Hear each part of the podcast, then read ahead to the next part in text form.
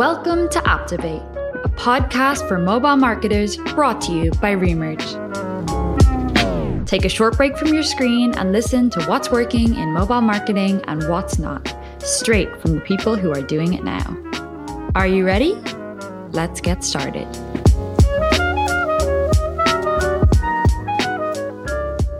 All right. Welcome back to another edition of the Apptivate podcast. We're really excited to have another podcast host today. We're welcoming John Koetsier.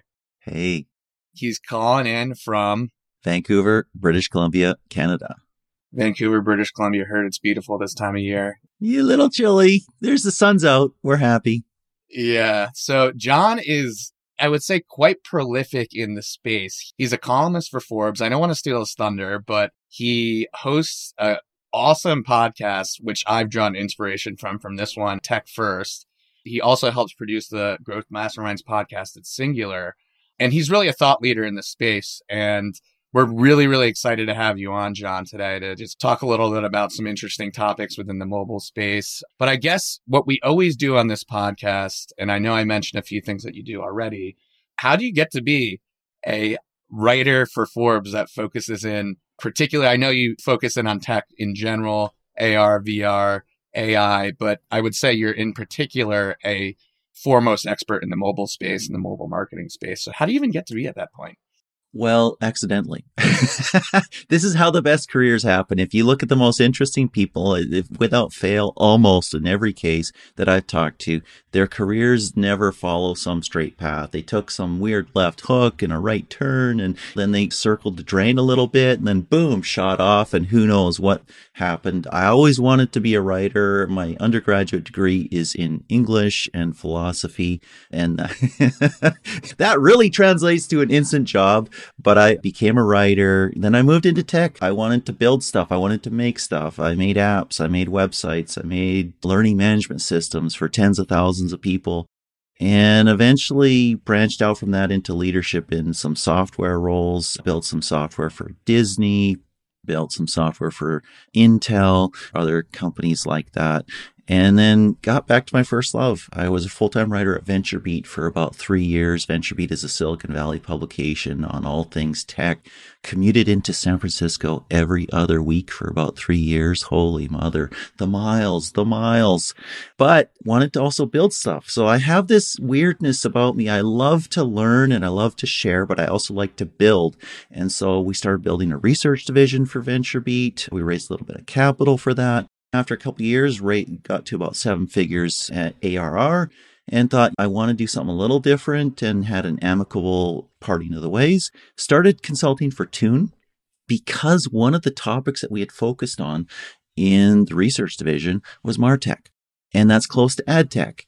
And so I had developed some expertise and some interest in the area.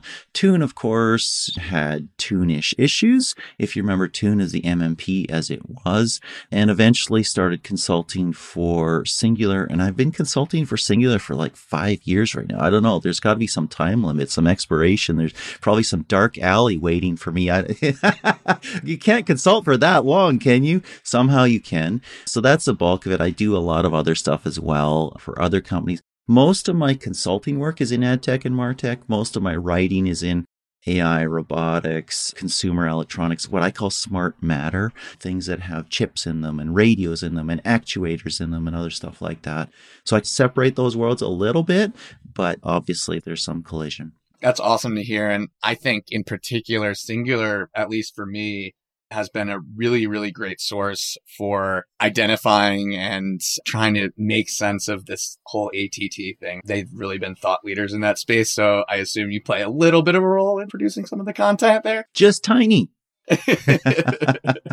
That's awesome. That's awesome. And so I guess it sounds like you dabble in a lot of different things. Development, you mentioned AI, you mentioned a few other things there.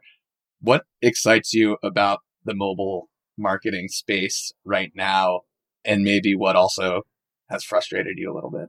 What excites me about the mobile space is that it's like it's on steroids. It's always changing. You think you've got a handle on it and there's some new wrinkle.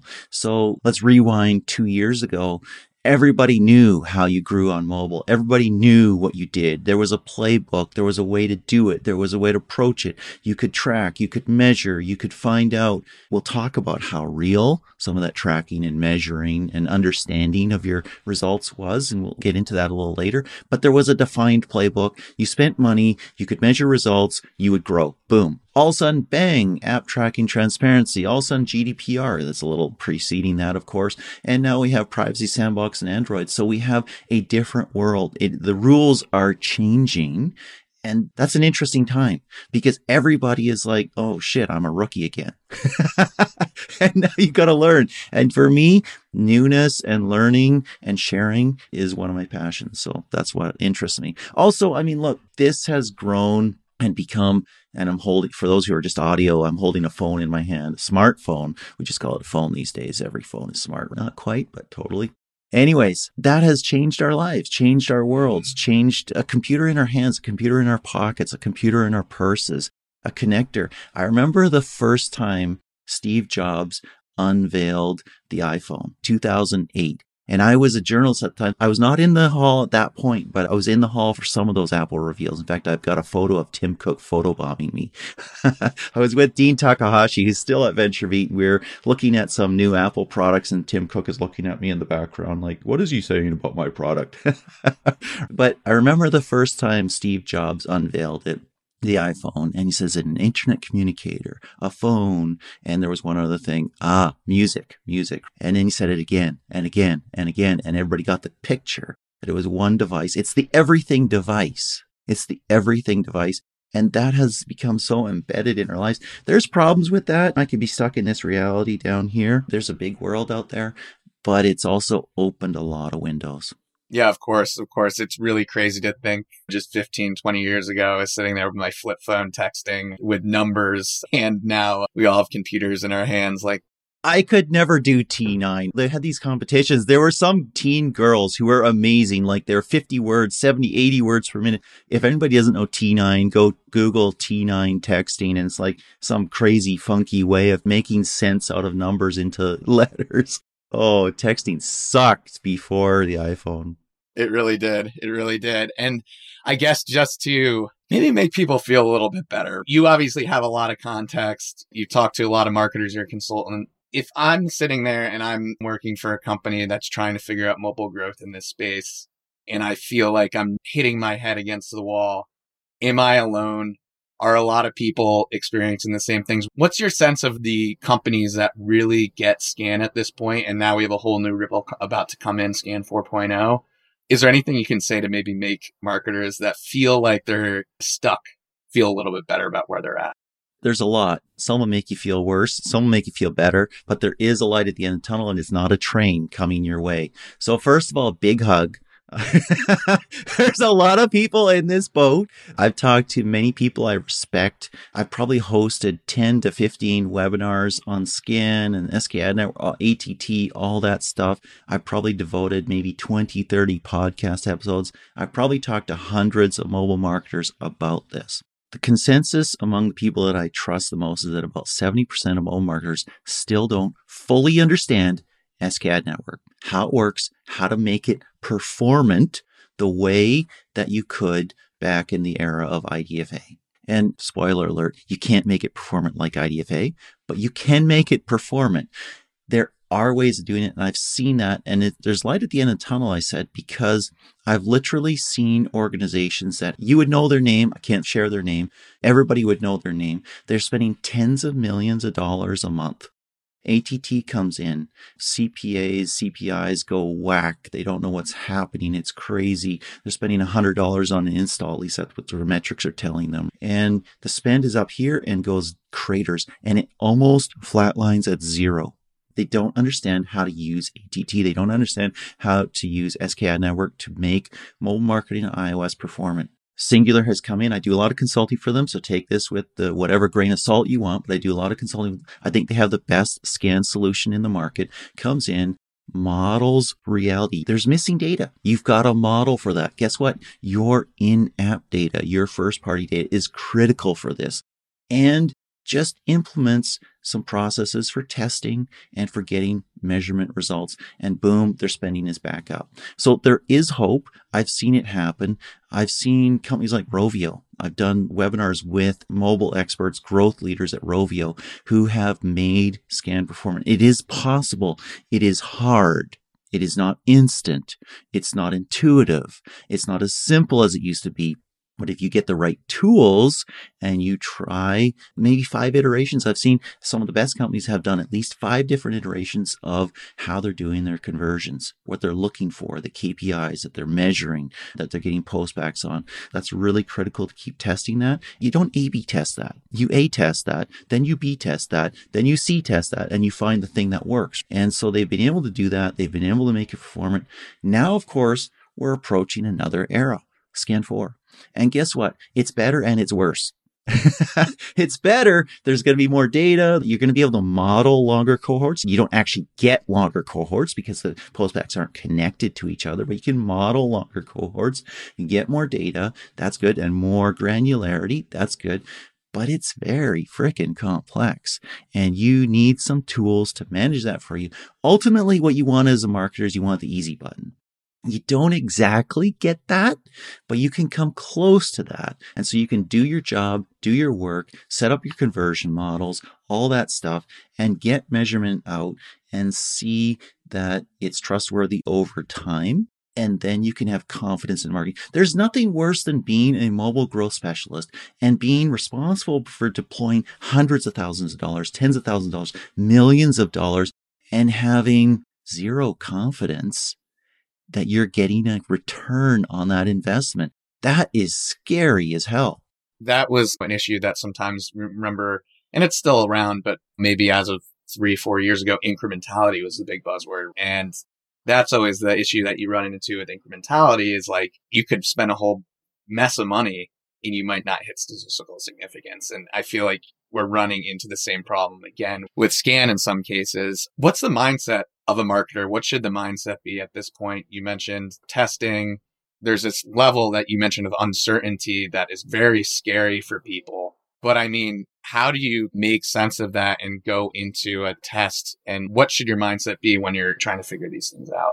I think that we need to change our mindset from finding the truth to finding something that is truthy. So I'm going to go all over the place here and just rein me in if I'm going nuts. I will. That's my job as a host here. Host to host. you have the mute button. Where we were, we had a measurement. We had the IDFA and we had measurability, trackability. This device saw that ad, took this action, is now in my app as a user, does this, buys this, etc., etc. And that was a trail. It was breadcrumbs. It was easy. It was followable. It was understandable. It was also wrong because guess what? Human beings are complex.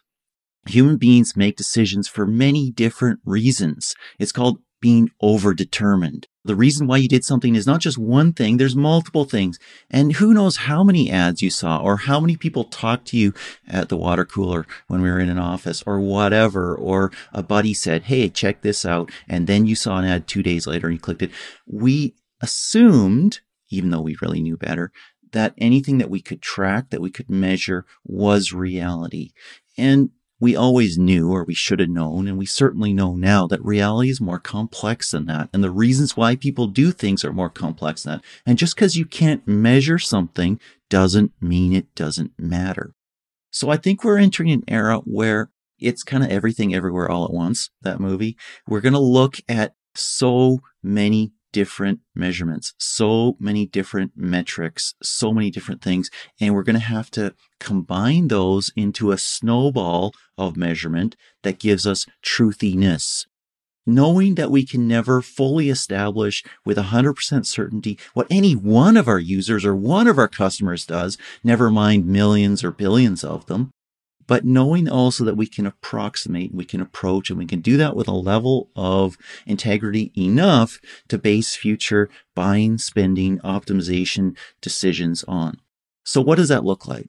does look like incrementality, like you're talking about, does look like media mix modeling, media mix marketing has been in the news in our minds for the past six months more than ever before as mobile marketers. It also means SKAN. You're not going to give up signals that you're getting quote unquote for free. I say for free. It's not free. You have to understand. You have to work with. You need tools around it. All that stuff. It's challenging. It's difficult, but those are deterministic aggregate signals. You're going to want those. Privacy sandbox for Android. You're definitely going to want those signals. There's even more fidelity there, and that's great.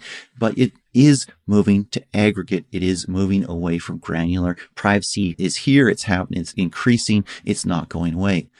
Those are just some of the signals though. And you can actually make mobile marketing pretty performant with those, but you've got so much more to look at. You've got your in-app data.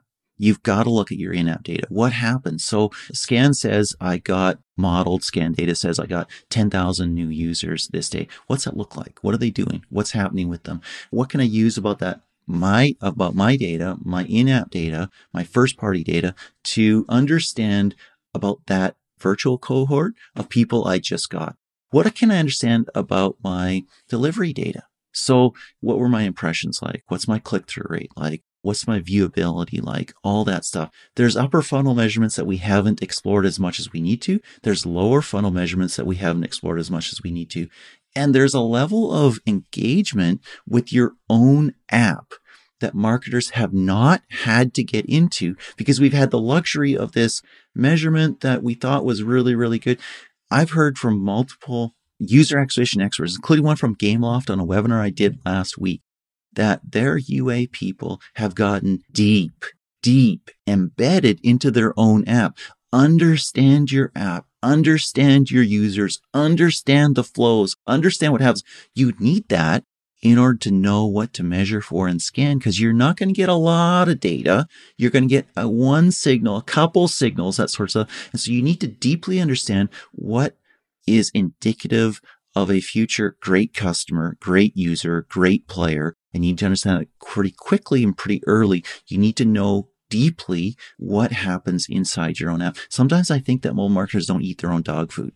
And I say that as an avid player of one particular game. And I'm going like, really? You're sending that to me? You think that that's a good idea? Do you even play this game? I didn't even know how to use that thing that you're offering me and other things like that. So getting deep into there, looking at all of the different measurements you can have and blending that together. It's almost going to be magical. It's really, really hard for a measurement provider like a Singular say, okay, I'm going to take this deterministic data here. It is aggregate. I'm going to take this first party data here, which is it's pretty specific. At least as a publisher, you know individual users and what they're doing. I'm going to take some incrementality measurements, some media mix modeling. I'm going to take some delivery data, some cost data. I'm going to mix that all up in a blender and it's really apples and there's oranges in there and there's a gear shaft. This stuff doesn't come together, doesn't combine easily. But to be able to take all those things and be able to give a measurement. Hey, you're doing well. You're not doing well. Here's, and be also be able to dive into specific aspects of that measurement with full transparency. So you can say from this aspect, from just looking at an incrementality perspective, this is what I'm achieving. Just looking at it from a SKAN perspective or a privacy sandbox, this is what I'm getting. And being able to do that, you'll be able to highlight an overall red light, yellow light, green light. I'm doing okay. Watch out. Shit. Everything's in the blender. It sucks. And also being able to get a little deeper on each level of measurement and approach what I said earlier, truthiness. I can have a certain level of confidence above the 80% mark, let's say, that what I'm doing is right and good and working and performant. And I may never get to 100%. And you know what? We never had 100%. Thus endeth the Absolutely. sermon. and done. No, that was amazing. And it brings back a lot of memories for me because we were talking about this before the podcast. Like my first job out of school was in TV and TV buying. And with that, it's just get the impressions out there. We know it works. Send the occasional brand lift study. And one of our clients was spending over a billion dollars a year on TV ads. How many three martini lunches is that? It's a lot. I can tell you that much. And I came into the mobile space and I'm like, this is amazing. You can literally track a user and then you can attribute a conversion.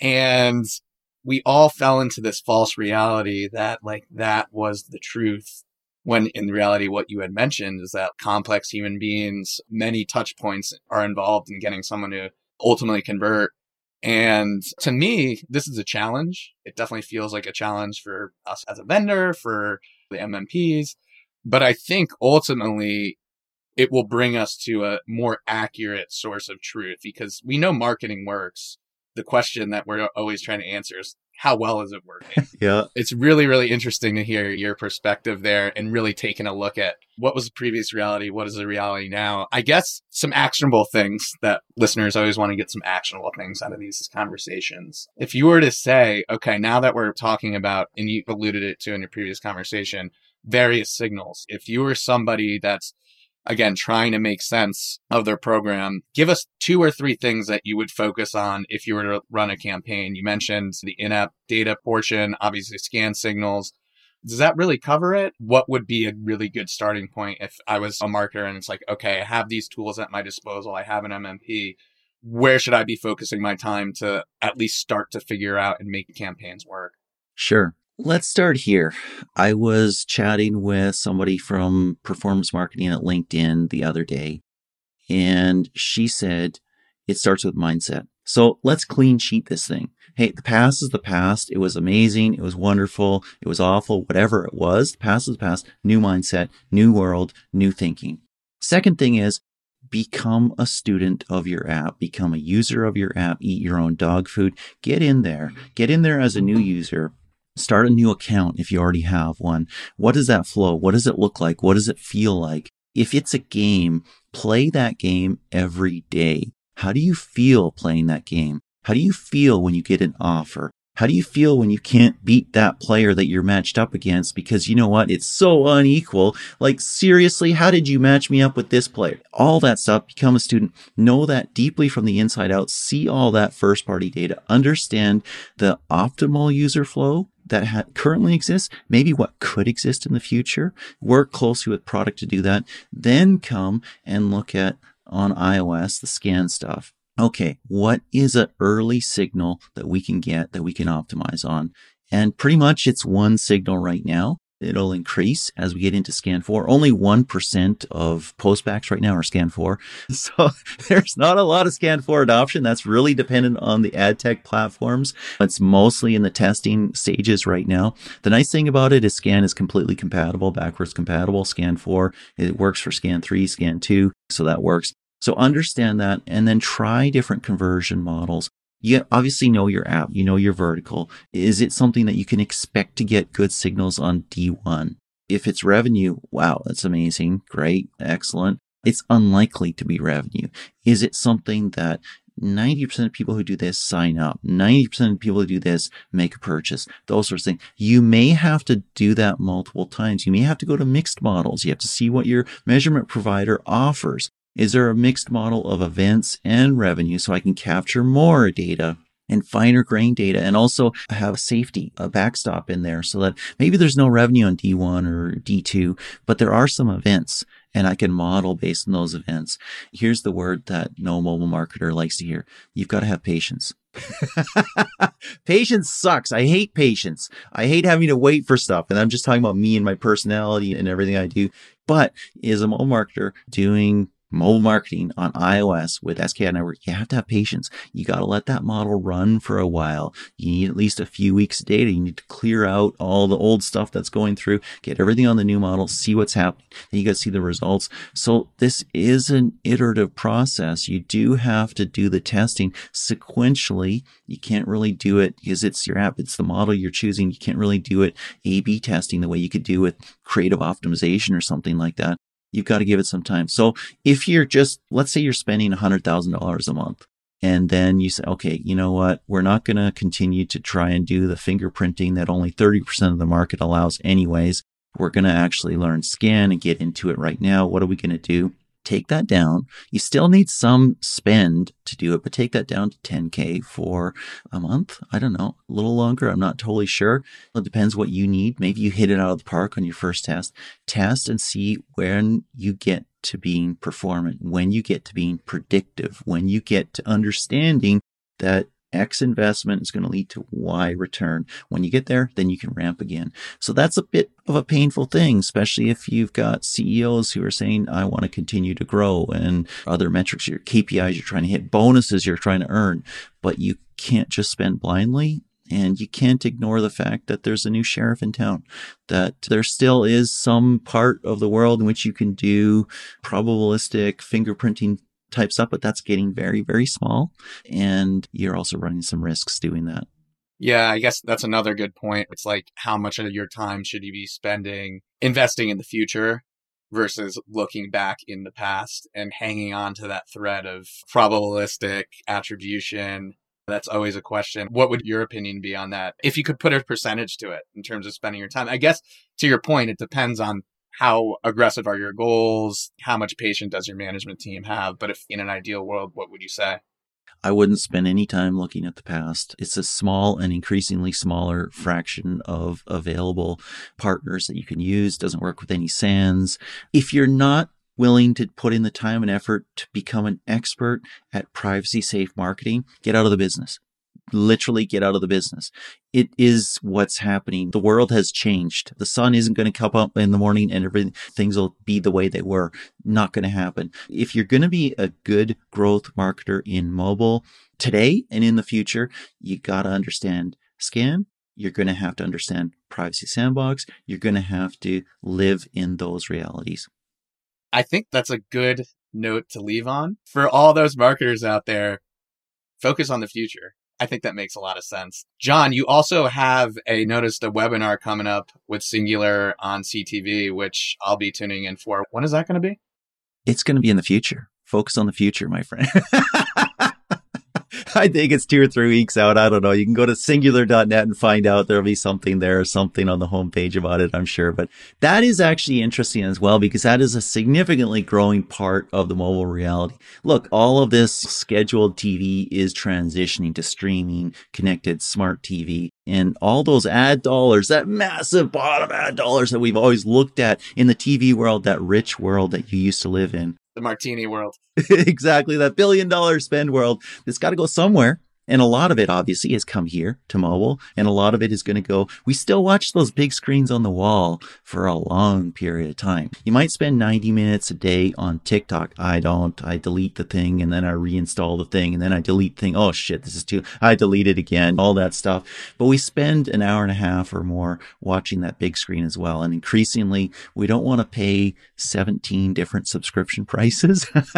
so there we go yeah, I'm super interested. I think as I was transitioning away from buying on national TV, that's when the proliferation of like VOD and like that, it was just starting to begin. You were able to buy these non-linear buys, like started with that. And now we're in a whole new era where you can obviously almost buy some of those advertising space programmatically. So it's really, really exciting. And it's definitely an interesting topic, which is why I'll be tuning in. And again, for all those listeners out there, it's in the future and go to Singular to find out when.